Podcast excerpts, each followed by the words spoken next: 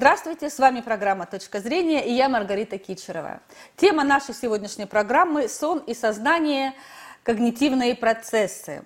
О том, что такое сон и каковы его особенности, нам расскажет доктор биологических наук Владимир Дорохов. Здравствуйте, Владимир.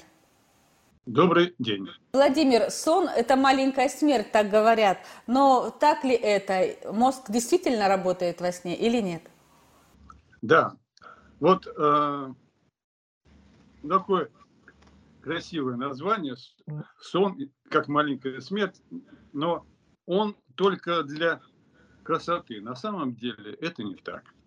А, не может мозг отключиться на длительное время. Эволюционные процессы заставили э, устроить это отключение таким образом, что мозг должен все-таки контролировать окружающую ситуацию, чтобы уснувший зайчик под кустом, чтобы его не скушала лисичка. Вот. И поэтому, конечно, нужно э, есть сон и, и физиологические процессы, которые идут восстановление mm-hmm. организма э, после дневной работы, и психические процессы. И э, очень много доказательств сейчас, что во сне происходит консолидация памяти. То есть э, кратковременная память переходит в длительную память во время сна.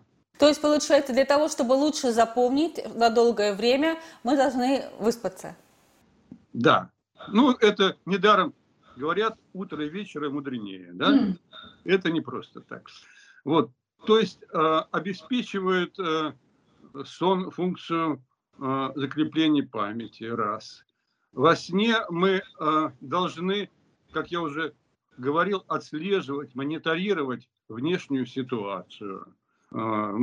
Известный феномен, что мать, как бы крепко она не спала, она услышит голос своего ребенка. То есть, говорят, есть сторожевой пункт, то есть она отслеживает это.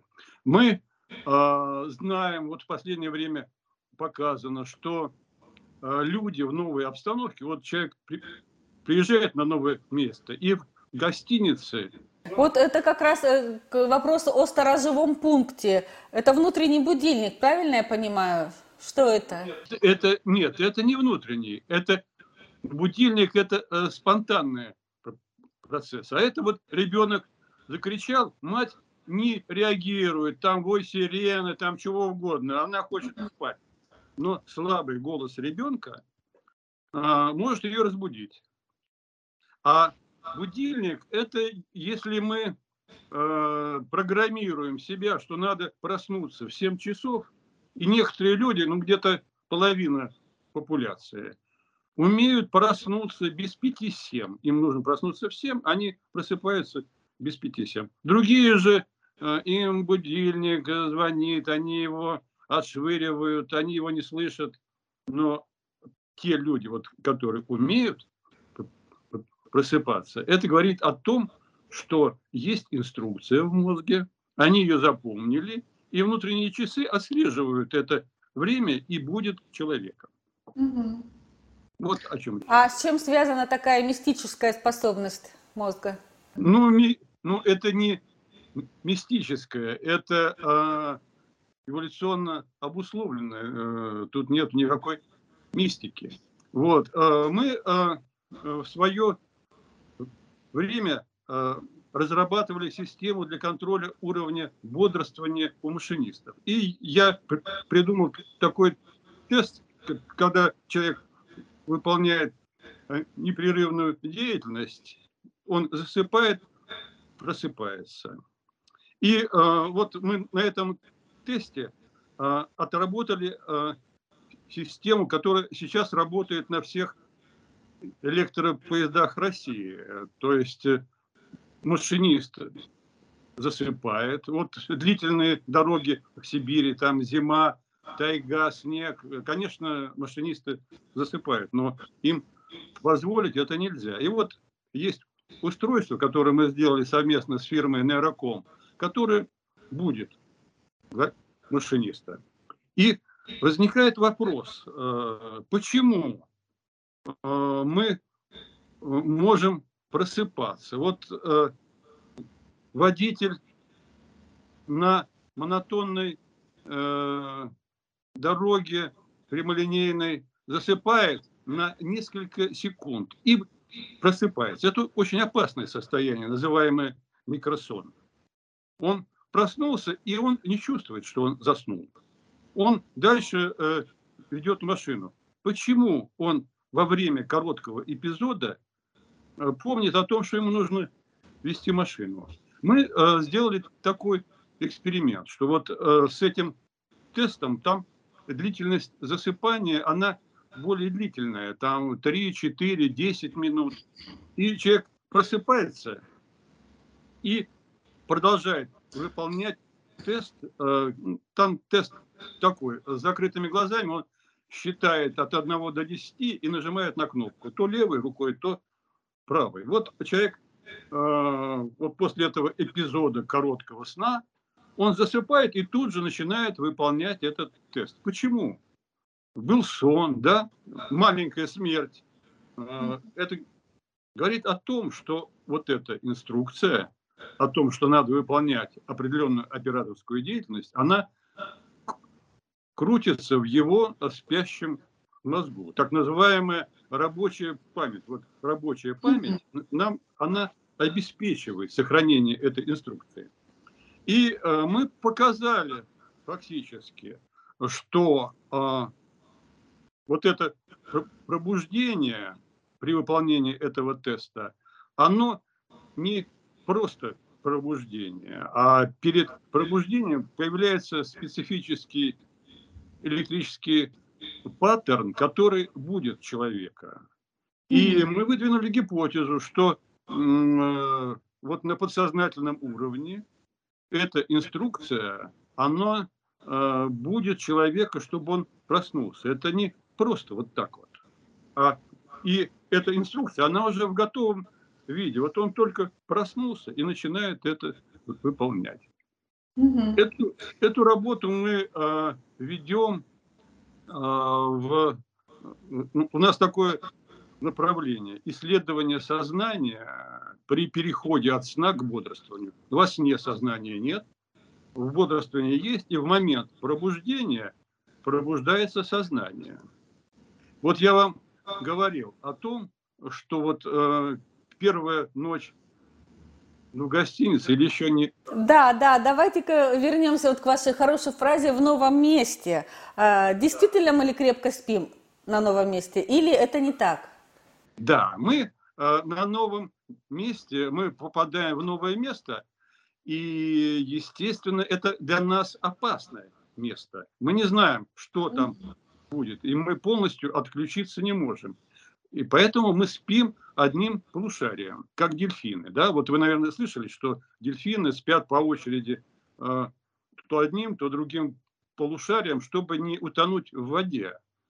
То есть одно полушарие контролирует внешний мир и функцию дыхания, потом другое полушарие засыпает, и так по очереди. И вот аналогично и человек в новом месте спит одним полушарием, а другое полушарие, оно контролирует ситуацию. Вдруг там что-то произойдет вокруг него.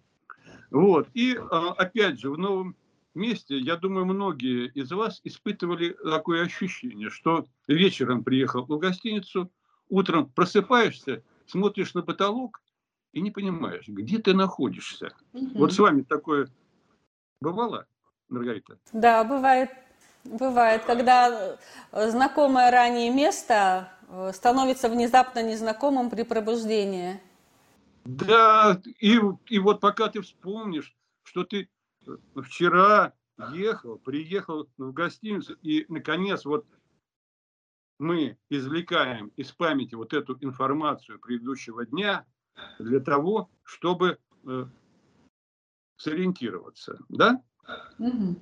То есть э, наше сознание при пробуждении включается не сразу. Нужен этап еще, э, чтобы мы э, подключилась память об окружающей обстановке, о предыдущих событиях. И вот мы исследуем эти... Простите, перебью. То есть, если человек э, при пробуждении вдруг не узнает новое место, это всего-навсего не проснулось, не подключилось его памяти, ничего страшного? Конечно, конечно, конечно. Это, это нормальное явление. И э, мы же не компьютеры, что вот, да и то, на компьютере мы включили кнопку, да, там, пока это все раскочегарится, разогреется, он не сразу включается. Также и человек при пробуждении мы не сразу включаемся. И, и вот есть такое понятие инерция сна. Э, вы, наверное, слышали феномен такой паралич сна. Что вот когда человек пробуждается, может быть такие ситуации, что он тело обездвижено, он оглядывается, все понимает, а рукой ногой пошевелить не может. Говорят, это сонный паралич. Сонный паралич, да. Сонный.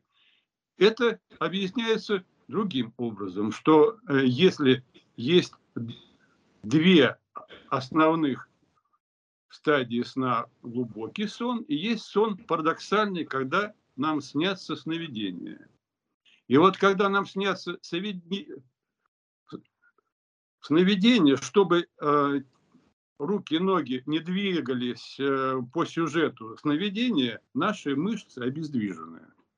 Мы можем двигать только глазами, и дыхательная система работает. Но иногда бывает, что муж ну, во сне ударил жену там ногой, да, он ему приснилось что-то, и он не произвольно двинул ногой. Такое бывает.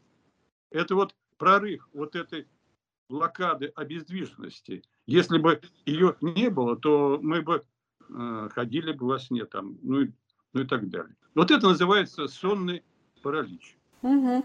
А вот э, как раз к вопросу о глазах. Сон с открытыми глазами.